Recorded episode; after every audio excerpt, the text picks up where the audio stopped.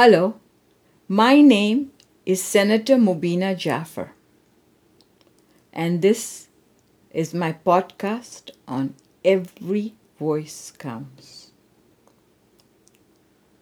You may be aware that I have been doing a number of blogs and podcasts on various aspects of systemic racism. In that series, this will be my last podcast. As you will know if you have followed my blog or some of my blogs and podcast series, the invisible, visible minority over the past month and a half, the racial inequalities which systemic racism both creates and perpetuates are not easy to combat. Indeed, strategies to rectify these injustices are made more difficult by the fact that the nature of systemic racism is a cycle. Due to the cyclical nature of systemic racism, from the moment a racialized person is born, they experience marginalization, oppression, and exclusion in our country, Canada. Further, because it is a cycle, systemic racism can and does manifest in a multitude of ways, from discrimination in professional, academic, public health settings to racially motivated criminalization and institutionalization. As a consequence of its undefined and cyclical nature, the creation of targeted approaches to combating systemic racism, difficult as they cannot be solely focused on one system or institution which fosters racism. It is very important that all anti racism strategies recognize this key function of systemic racism so as to challenge and ultimately rectify its larger and ever expansive social implications. For instance, as it is a cycle and thus does not have one clear path of oppression, even if a racialized person has had access and has been able to take advantage of educational opportunities. There is no way of guaranteeing that they will have a job, let alone a well paying one, waiting for them when they have completed their studies. What is more,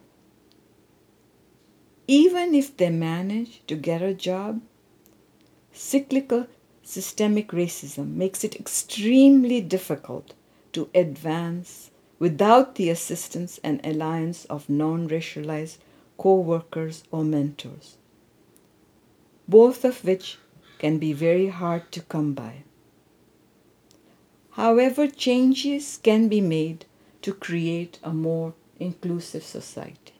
I want to share with you that I would never have become a lawyer in Vancouver, British Columbia, if it wasn't for a mentor who stood up, up for me against the Law Society so I could even get the forms to get my qualifications assessed.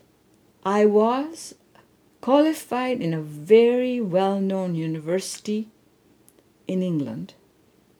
And when I came here and went to the Law Society, they would not even give me the forms.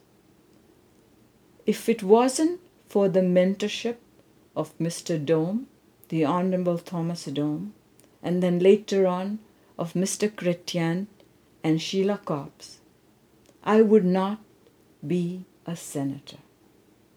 I am a firm believer that you have to have mentorship.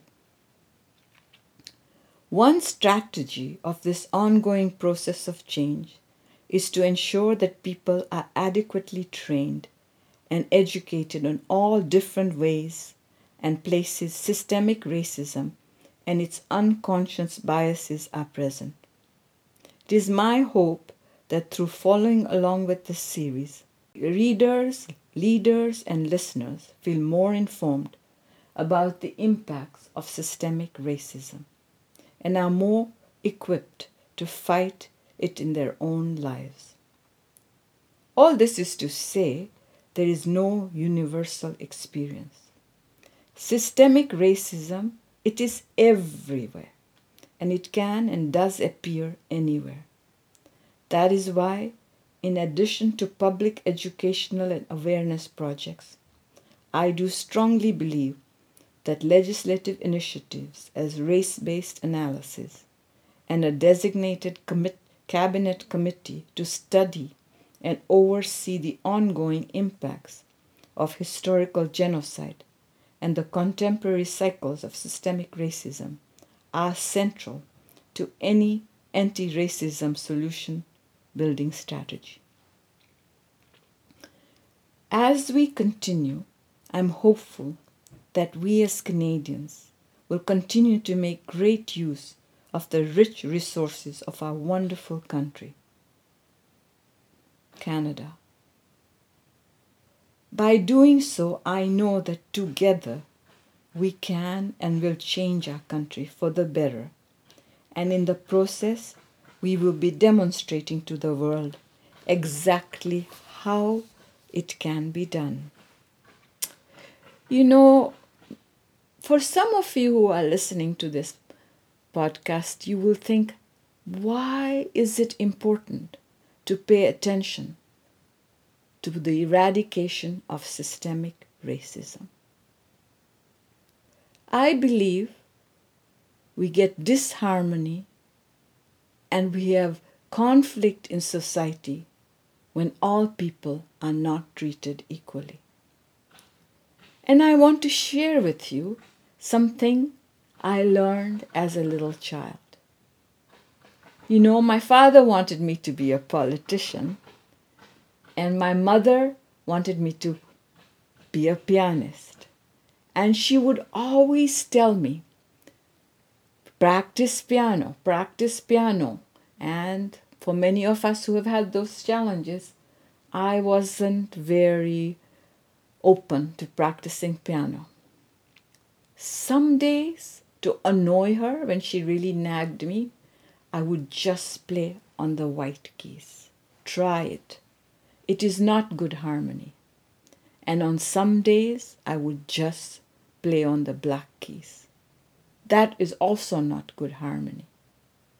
At a very young age, my mother taught me to have harmony in society, you have to play both on the black and white keys. That is why we all have to work towards eradicating systemic racism.